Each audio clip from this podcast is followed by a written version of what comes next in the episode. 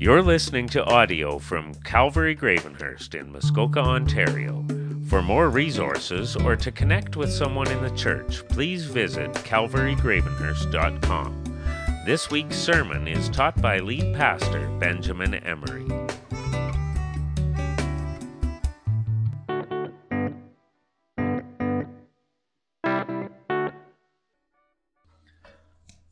I'm going to encourage you to pick up a Bible and turn to Matthew chapter 21. If you don't have a Bible, use the one in the seat in front of you. If you don't own one, take that one as our gift to you. That's eight, page 875 in the church Bible, Matthew chapter 21. In your bulletins, you'll see places for you to make notes and follow along. The main points are all in there. Now, this is a text that, if you've been coming to church for a while, you've probably are very familiar with the Palm Sunday scene. Now, I want to, I hope to do a couple of things, pull out some things that maybe you've uh, never seen or haven't caught your attention before, and also reignite um, an excitement uh, and a gratefulness uh, for what this event means for us. Matthew chapter 21, we're going to read the first 11 verses together, and then we're going to go through it.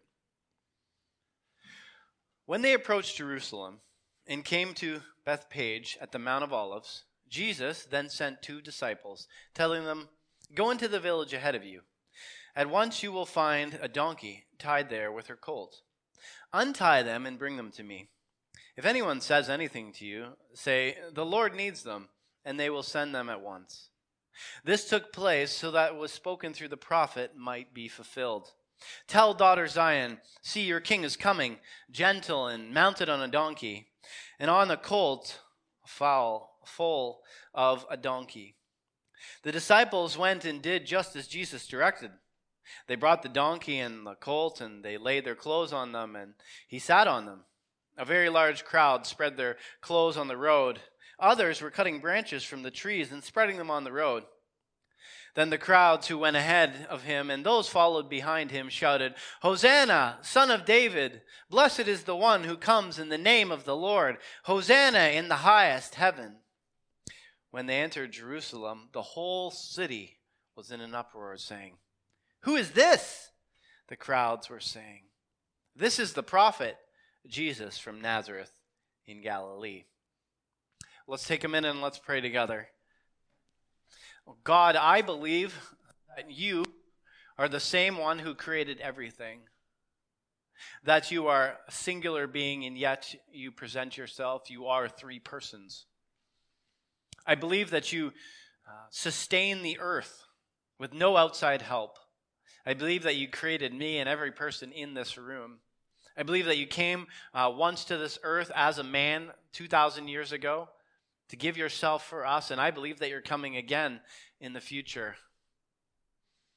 I pray, Lord, that each of us would be able to um, see the significance of your first coming and, and just what it means for our lives now and what it means for our lives in eternity. I pray it would give us a fresh excitement uh, for Easter.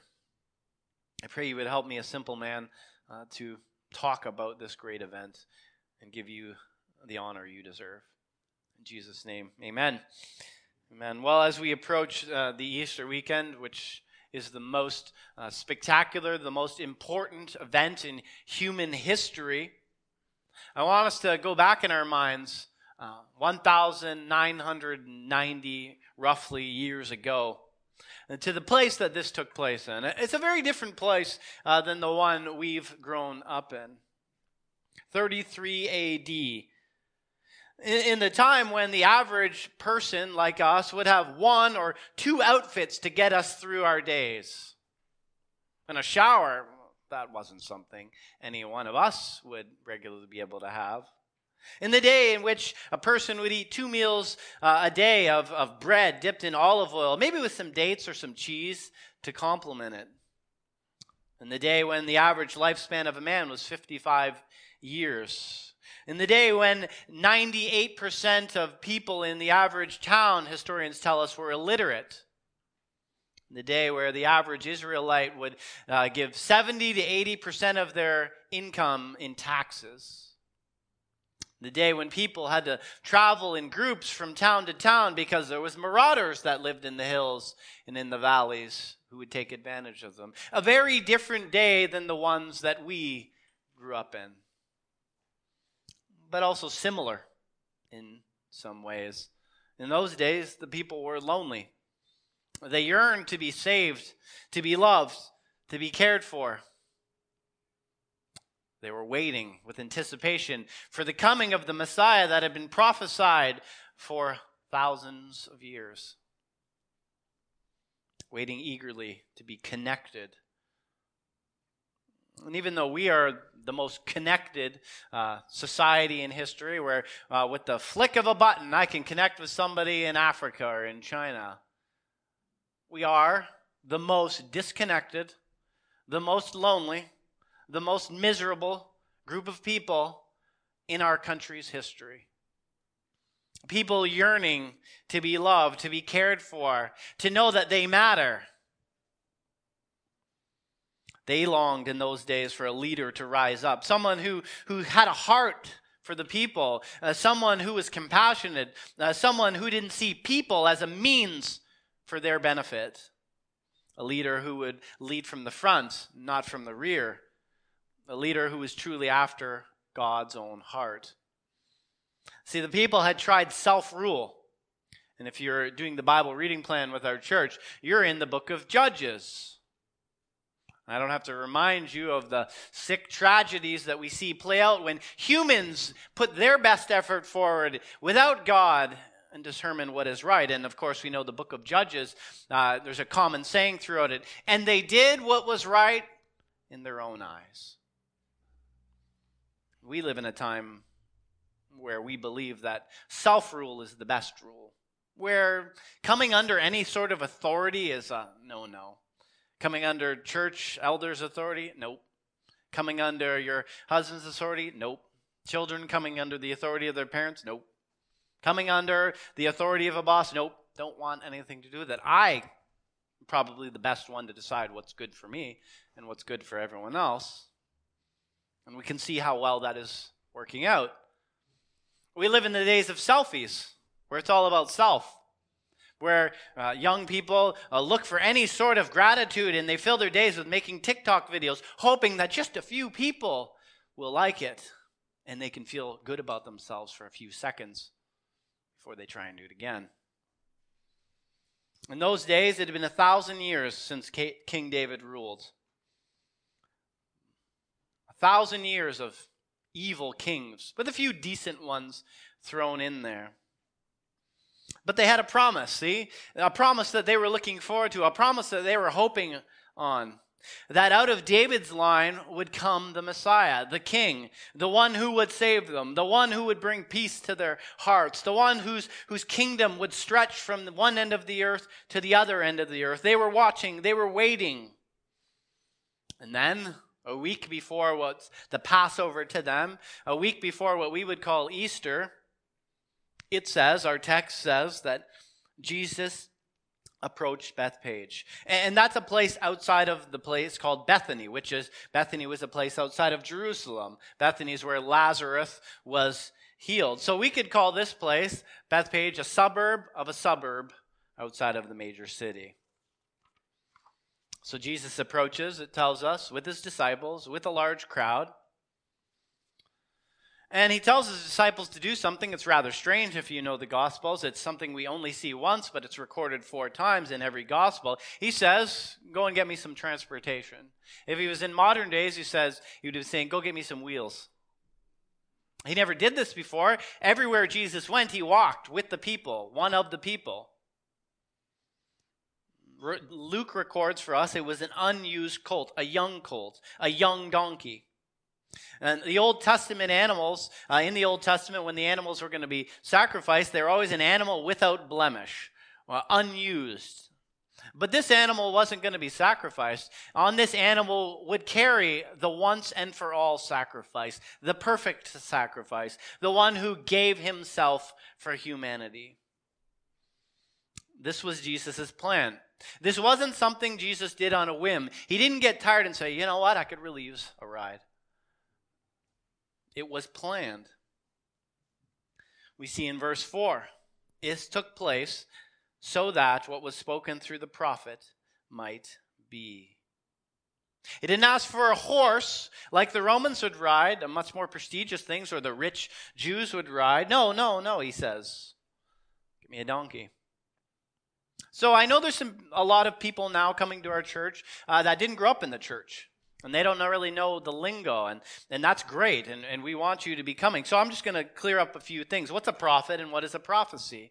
You might be asking. Well, a prophet is, is uh, someone who speaks on behalf of God, that God speaks a message through them, and they communicate it to a group of people, to God's people, to those that will listen. Now, there are real prophets and there are false prophets, the Bible says. A real private, uh, a real prophet says a message and it comes true. A false prophet says a message for whatever reason. Could be for personal gain, could be for their position, could be because Satan is speaking through them, and it doesn't happen. And the Bible is serious about prophets and false prophets. It's so much so that, that God says, To those who say they represent me and say messages to people and they don't come true, in the Old Testament, in Deuteronomy 18, verse 20, they were to be killed. That's how serious God took false representation of himself. And so that should be a precaution to us. In the days when there's so many YouTube prophets, some of you might listen to some of them. They're convincing, uh, but it's not a career. It's not to make money. It's a calling. It's a tough calling. And we can judge whether a prophet is true, really from God, is if what they say actually happens. And so if you're listening to the YouTube prophet and, and he says this is going to happen and it doesn't happen, and this is going to happen and it doesn't happen, it's probably time to unsubscribe. So, what is a prophecy then? Well, a prophecy is a future event uh, given by God through a prophet in order to warn, communicate, call back, encourage, prepare us for something that God is going to make happen. It's like a marker that God sets out in the future and says, This is going to happen. Could be a week in advance, could be 10 years in advance, could be 100 or 1,000 years in advance. So that when it happens, humanity looks back and says, God said that was going to happen, and now it's happened. I can trust God is in charge of time, that He is carrying out His plan through the world, and that His word is reliable. So, a perfect example of prophecies is the nation of Israel. Uh, back in the days of Abraham, God prophesied that once out of this man's line would come a nation. It would be called Israel. God also prophesied when it became a nation that if the people turned away from him and turned to false gods, he would warn them and warn them and call them back and encourage them back to him. But eventually he would allow them, he'd take his hands of protection off them and allow them to be conquered. And so in the 200 years leading up to Israel's destruction, he was warning them and calling them back, but they would not listen. And so in 560 uh, BC, God allowed, and as he had spoken about through the prophet Jeremiah, the Babylonians to conquer them. And, and leading up to those days, they're like, no way it's going to happen, not going to happen. And then it happened. But he also said through the prophet Jeremiah, I will call you back as a nation. Once you have called out to me, I will bring you back. And a hundred years later, he reestablished them. They weren't a nation anymore. It was a desolate wasteland. And then he brought them back as a nation. And everyone said, Look, what God says is true. But come Jesus' time, 400 years later, the people had turned away from God again. And Jesus stood at the temple and said, This is all going to be gone, destroyed. And they said, You're crazy, Jesus. It's not going to happen. And then after Jesus had gone to the cross in 70 AD, the Romans destroyed Israel, destroyed Jerusalem, tore down the temple. No longer was it called Israel, it was called Palestine. They scattered the people all over the world. Yet the Jews stayed distinct. Never happened before. As captives, as uh, aliens in other nations for 1900 years. And you know what? For 1900 years, people said, well, the Bible says that in the second coming of Jesus, Israel will be a nation but it's not a nation. So the Bible must be wrong until 1948 when Israel became a nation again. And what God had said would happen, what Jesus said would happen, 1900 years happened again, which is, encourages us that the Bible is true and reliable. You know, I know how many times a nation has not been and been and not been and been and not been and then been? Zero, once, Israel. Besides that, no other times. So we can trust that the Bible is true. And there was um, between 400 and 575 prophecies in the Old Testament pointing to Jesus, the Messiah. At least 300 of those were answered in Jesus' first coming, meaning they came true. And the chances of all of those coming true in one man was nearly impossible. One or two or three, sure, but not 300. But there are still prophecies that will happen, it says, in his second coming. And so Matthew tells us, he's encouraging us, hopefully you understand uh, the importance of this, that what is taking place now is to fulfill what was said 500 years before. Verse 5, verse 4 and 5 together. Let's read it again. This took place so that what was spoken through the prophet might be fulfilled. Tell daughter Zion, see, your king is coming to you, gentle and mounted on a donkey, and on a colt, full of a donkey. This prophet's name was Zechariah. He spoke 500 years before this moment that that is happening. That would be like somebody in the 1500s saying that at some point some guy is going to fly down in this, this flying machine and it's going to have these spinning propellers on it and out of it uh, will be a step a guy who flies it and he'll have a headset on which he'll be able to talk to people uh, a long distance away. You'd say, well, that's bonkers if you were living in the 1500s. But then if you were living now, you'd say, wow, somebody must have had an inside line. Zechariah said this 500 years before this in Zechariah 9, verse 9 and 10. Rejoice greatly, daughter Zion. Shout in triumph, daughter Jerusalem. Look, your king is coming to you. He is righteous and victorious, humble and riding on a donkey, on a colt, a foal of a donkey. I will cut off the chariot from Ephraim and the horse from Jerusalem. The bow of war will be removed, and he will proclaim peace to the nations. His dominion will extend from sea to sea, from the Euphrates River to the ends of the earth. It prophesies about Jesus, the people's king. When I say people, I don't mean a specific background or a specific race. I mean human beings, a king for the human beings for us, for regular people like us, from the poorest of the poor to the rich of the rich. He was a God who was one of us, embracing everything it meant to be human. Philippians 2, verses 7 and 8 say, He emptied himself by taking the form of a servant, being born in the likeness of men, and being found in human form. What is amazing about Jesus is he is an accessible king an accessible king. You take any of the false gods from any other of the religions in the world, and you cannot have access to that God.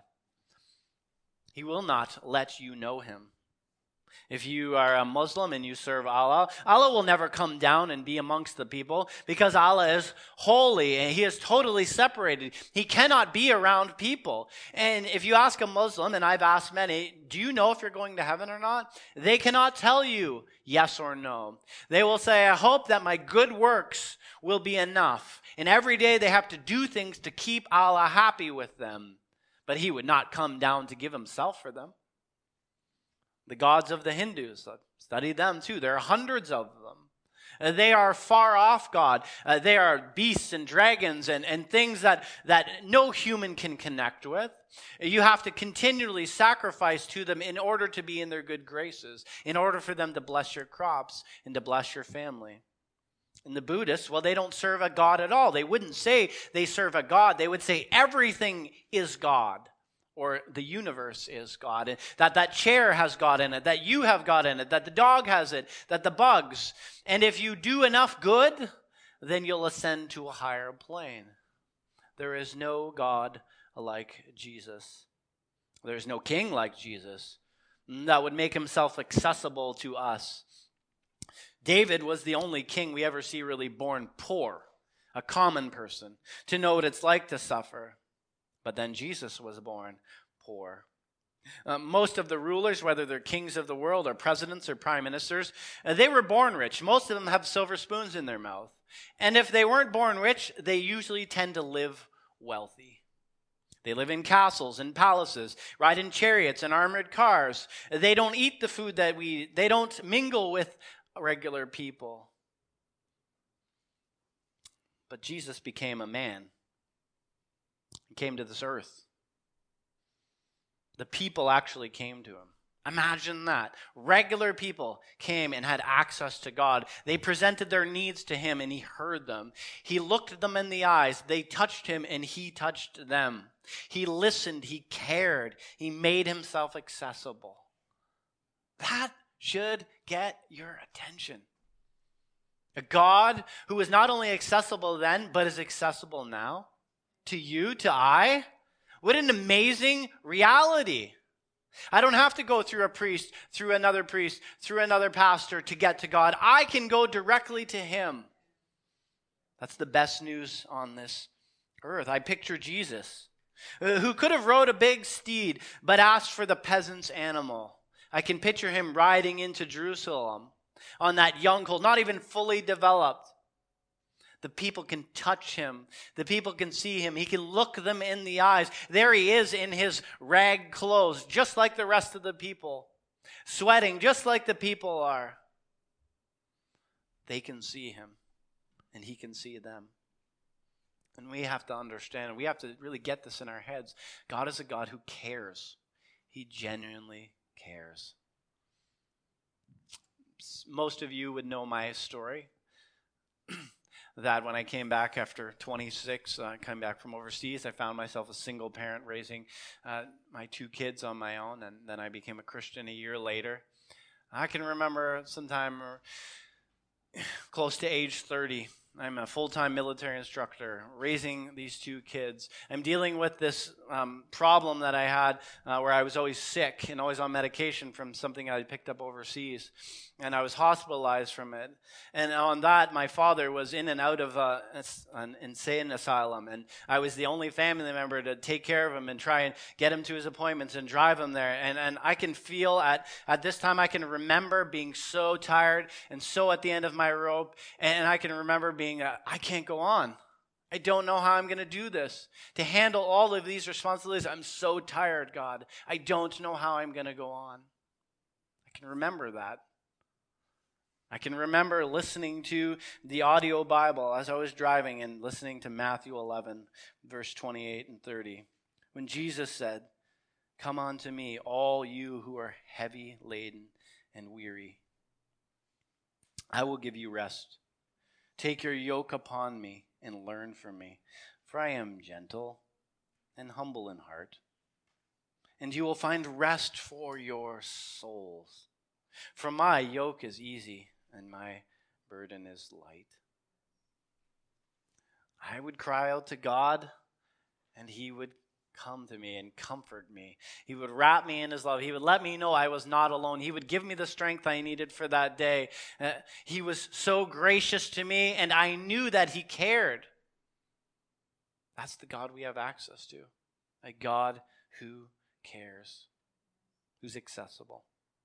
He's a humble God too, a humble God. Let's just read one line from Zechariah again. Look, your king is coming to you. He is righteous and victorious. He is humble, riding on a donkey, a colt, a foal of a donkey. That's hard for us to understand in our human minds. Usually, people with very much, with a lot of power, uh, they often are prideful, and and usually a lot of people that are loving, uh, they're often powerless. But we have a hard time understanding that God is all powerful and just as well as loving and compassionate. That is hard. He's humble for us to know. Meekness means to have great power, but to hold that power back. That's what meekness means.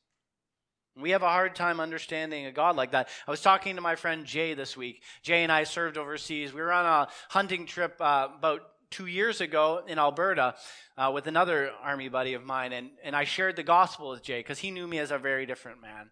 And since then, Jay's been reading the Bible on his own, and so every couple of months uh, he calls me and I answer his questions for him as he, he goes through it. And so he was wrestling with how can God be fully man and fully human at the same time. So the best example I had at the time was I said, imagine the King of England, the most prestigious uh, king in, in, in the world. He's got so many rights and he's got so much power and authority. Imagine he puts aside his, his rights and his authorities and his privileges and goes and lives as the most peasant and poor people amongst England in England. And he doesn't wear their, the fancy clothes and he doesn't use his privileges and rights. And He doesn't call his army. And, and people treat him badly and they spit in his face and they beat him and mock him and make fun of him. And he still doesn't react. He puts aside his power so that he can know us, love us. And then he sacrifices himself to pay our debts, to pay the common man's debts. Imagine that. And that was a poor, the best example I could come up with at the time. But so much more did the creator of everything and the sustainer of everything put aside his godliness to come and live and die as one of us. He is humble, fully capable of paying us back for all of our sins and dealing with all of the evil at any second, but waiting patiently in meekness and humility. He is for the people, He's for people, human beings. He loves them. Hebrews 2, verse 17 to 18 says, Therefore, he had had to be made like his brothers in every respect, so that he might become a merciful and faithful high priest in the service of God to make propitiation for the sins of the people. For because he himself has suffered when tempted, he is able to help those who are being tempted. If we could only get and understand that God is for us and is not against us, that he desires to bring us close, oh, that would radically transform our lives. We would not be as anxious as we are. We would not be as lonely and depressed as we are. We would not be so carried away with the trivial things of this world. We would be throwing ourselves like the woman that, that came in and, and cried at Jesus' feet with such gratefulness, the prostitute, that Jesus would love her. That's the kind of people we'd be. We'd be an unstoppable people, uh, the most loving, caring people in the world if we could just get that. That God is not like human leaders. He's not like the Pharisees, who Jesus says in Matthew 23, verse 4 they tie up heavy, burdensome loads and lay them on men's shoulders, but they themselves are not willing to lift a finger to move them. If Easter is anything, it reminds us that God is for people. Eh, you can't get any more for people than coming and living with us and loving us and being patient with us and then giving yourself for us. And if he asks us to carry a burden, he's going to give us what we need. He's going to carry it with us. If we have to suffer, he's going to suffer with us and give us what we need. Look at verse 6. The disciples went on and did just as Jesus directed. Now, that may seem pretty straightforward to you, but that should be a mind blowing concept in our days. His followers, Jesus's, do what Jesus says. I'll, I'll even make this simpler. They, went and did exactly what he directed. And that is a kindergarten version of what a Christian is it's someone that goes and does what Jesus asks them to do. And I know that there are people in churches who have determined that they don't need to do what Jesus asked them to do, but they can still be a Christian. I'm not sure where they get that from. And sometimes, you know, we have to own up to the reality that the greatest excuse for why people don't want to even know about Jesus is they say, look, the church is full of hypocrites. And you know the most uh, the most used example that I would get in our day is the residential schools. Uh, I don't want anything to do with God and the church because look at what they did to the residential schools. And and I say uh, to those people, I say, well, I don't see those people as Christians at all. Because if Jesus, who embraced the children, it says that, that the children, he loved the little children, he blessed the little children, that he let them crawl all over him, and, he says, protect uh, those who are innocent and vulnerable, uh, give yourself for them. If that's what Jesus says, and they go and do what they did, that's not a follower of Jesus. That's a follower of Satan. And so it matters if we do what Jesus tells us to do. It does matter. I remember I met this guy once, and, and was, I met him at a conference, and I was talking to him, and he's telling me about how his life used to be, and now he's a Christian, and he was in a relatively new Christian, a year or two old, and, and he's telling me about his life, and he says he has a daughter uh, that he's not connected with, and I said, oh, how come? And he said, well, I, I realized that if, if I'm involved in her life, then I have to pay child support. And, and then I won't be able to afford the life that I have now. I thought to myself, well, wait a second. Jesus is pretty clear that if you bring a child into this world, you're to love them and care for them and, and teach them the love of Jesus Christ and be there in their lives. And, that Jesus says, uh, or Paul says, that if you won't provide for your own family, you're worse than an unbeliever. And somehow you've determined that you don't have to take care of that child. Religion is to just uh, change what God says and then slap a Christian title on it. But faith is believing that God's way is right and going and doing it. That's the simple way of what a Christian is. You want to know what a Christian is? It's saying, I believe you're true, God, and that your ways are right, and I'm going to do them. And then as you do them, you become. It becomes more about being. That is the ultimate pursuit of a Christian, to become like Jesus, to be like him. And Jesus says, They will know you by your fruit. People will know you are a follower of mine by what your life produces. And so we have to ask ourselves Are we a accessible person who's interested in the lives of people around us? Are we humble people? Are we people who put others before ourselves? That's a question every one of us should look at. Are you a person that other people would say take a vested interest in other people's lives? That, that you care about their lives. Not just people who are like you and think like you, but other people, messy people. Are you interested in their lives? And are you an approachable person?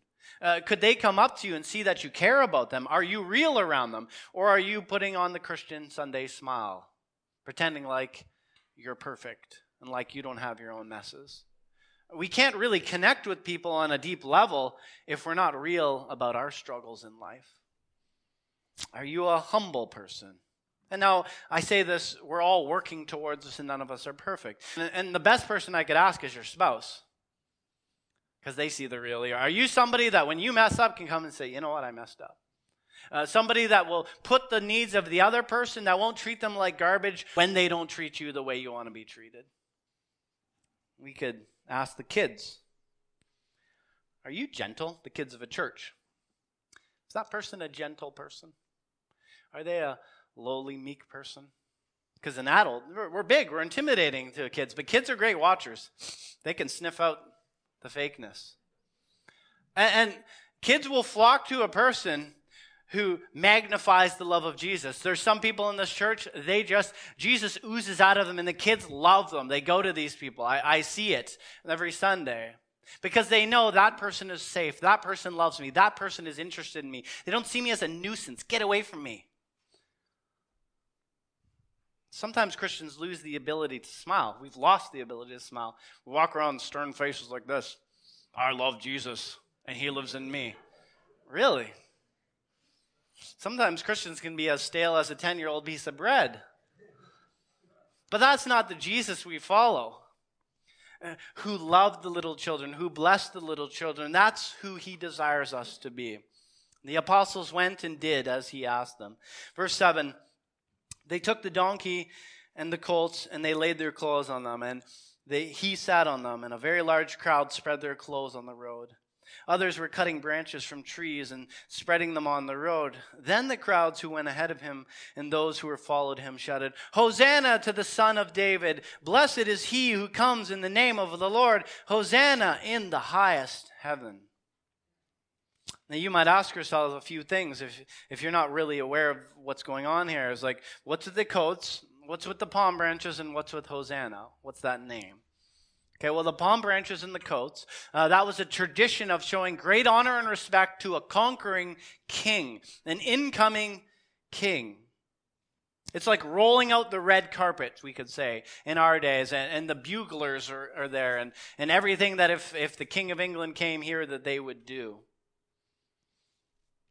And some people thought, as we talked about last week, that he was here to overthrow the Romans and the Jews. And so they're ready, they're stoked. The king has come, and he's going to set us free. Now, that word Hosanna is translated meaning, oh, save now, or please save. So it is both, and we got to understand this Greek is a much richer language than ours. It is both a cry for help and a cry for happiness. So, if I was to, to put it in plainer language of what the people are saying, they're saying, Save us, Messiah, who comes to fulfill God's mission on earth.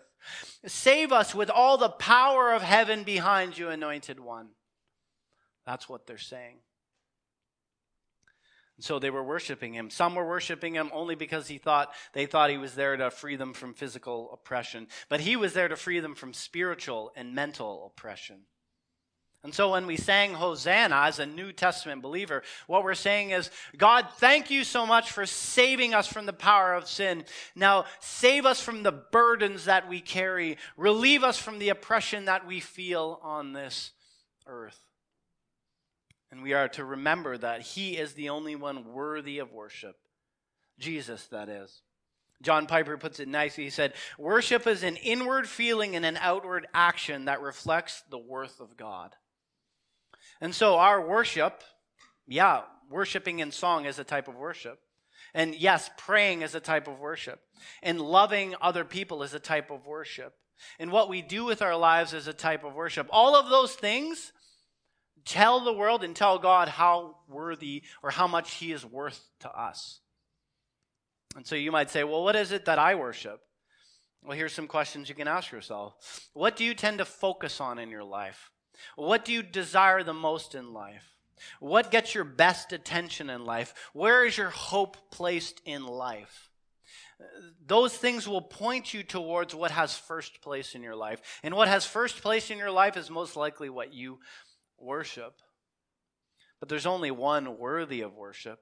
It's worthy of your best attention, your hopes, your desires. Everything else, yeah, it gets some, but it's second, third, fourth, fifth. And if you get that out of sequence, your life is going to be messed up.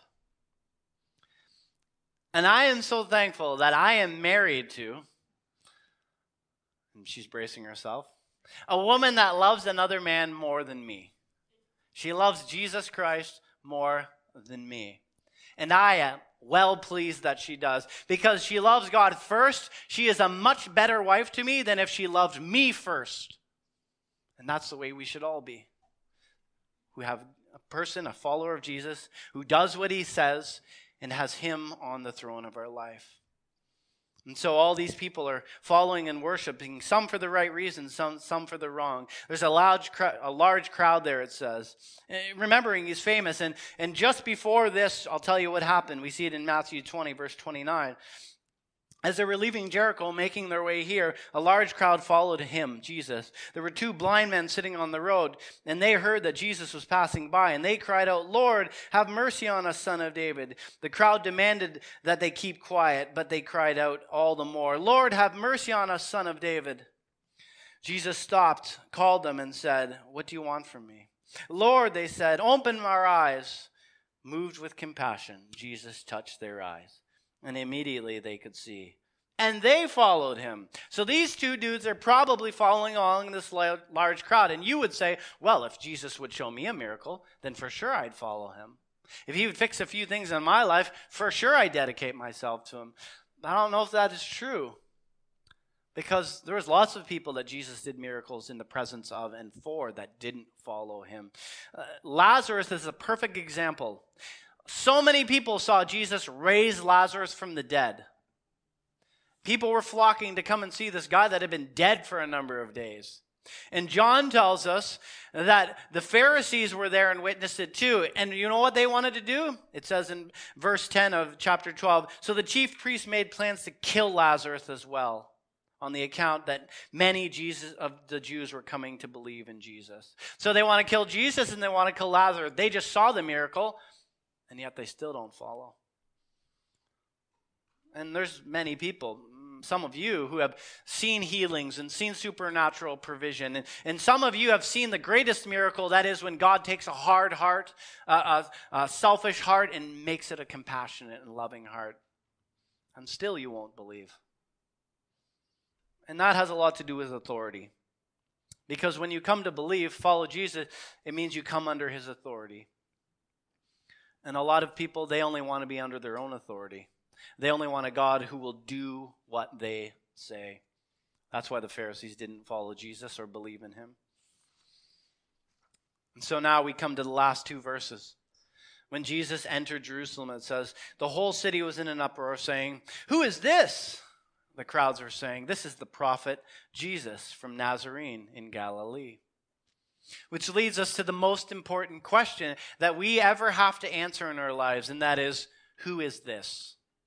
Who is this?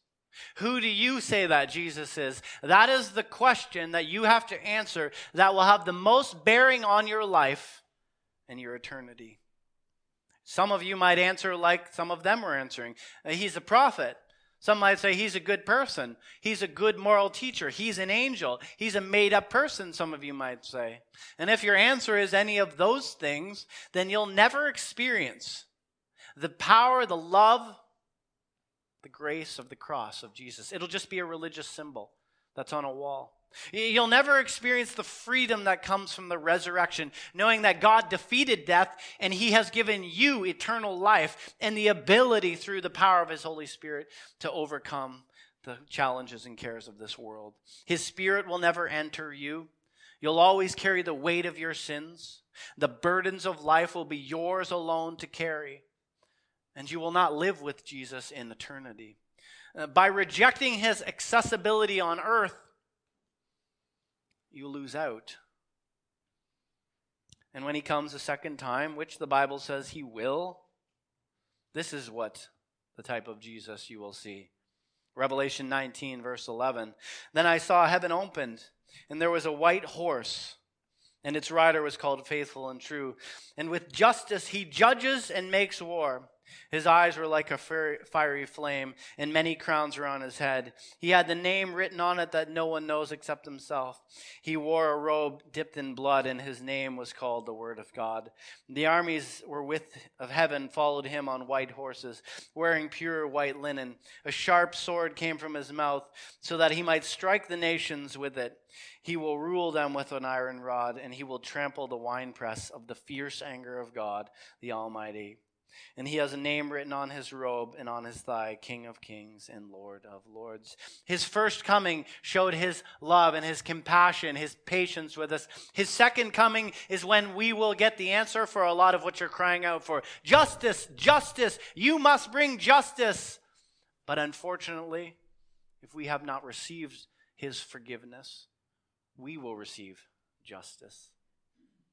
I hope that's not you. I hope you will answer, He is my God. I hope that's what you will say. He is my Savior, my Creator, my Sustainer, the one worthy of my praise. He is the way, the truth, the life. He, he was the one that made Himself accessible to me. And so now I am His and He is mine.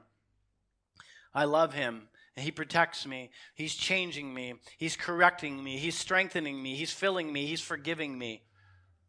Don't waste God's accessibility.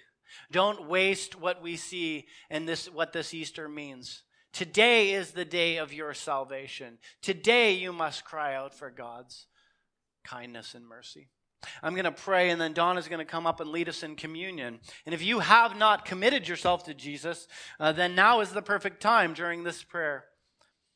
And if you need a communion cup, you can get one at the back.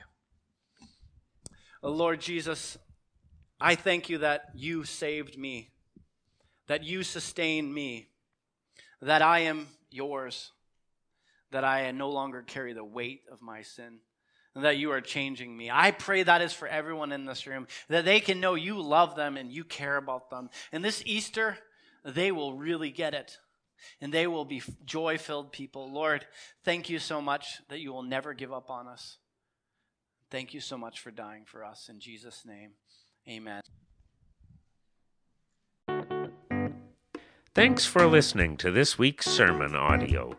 For more resources or to connect with us, visit calvarygravenhurst.com.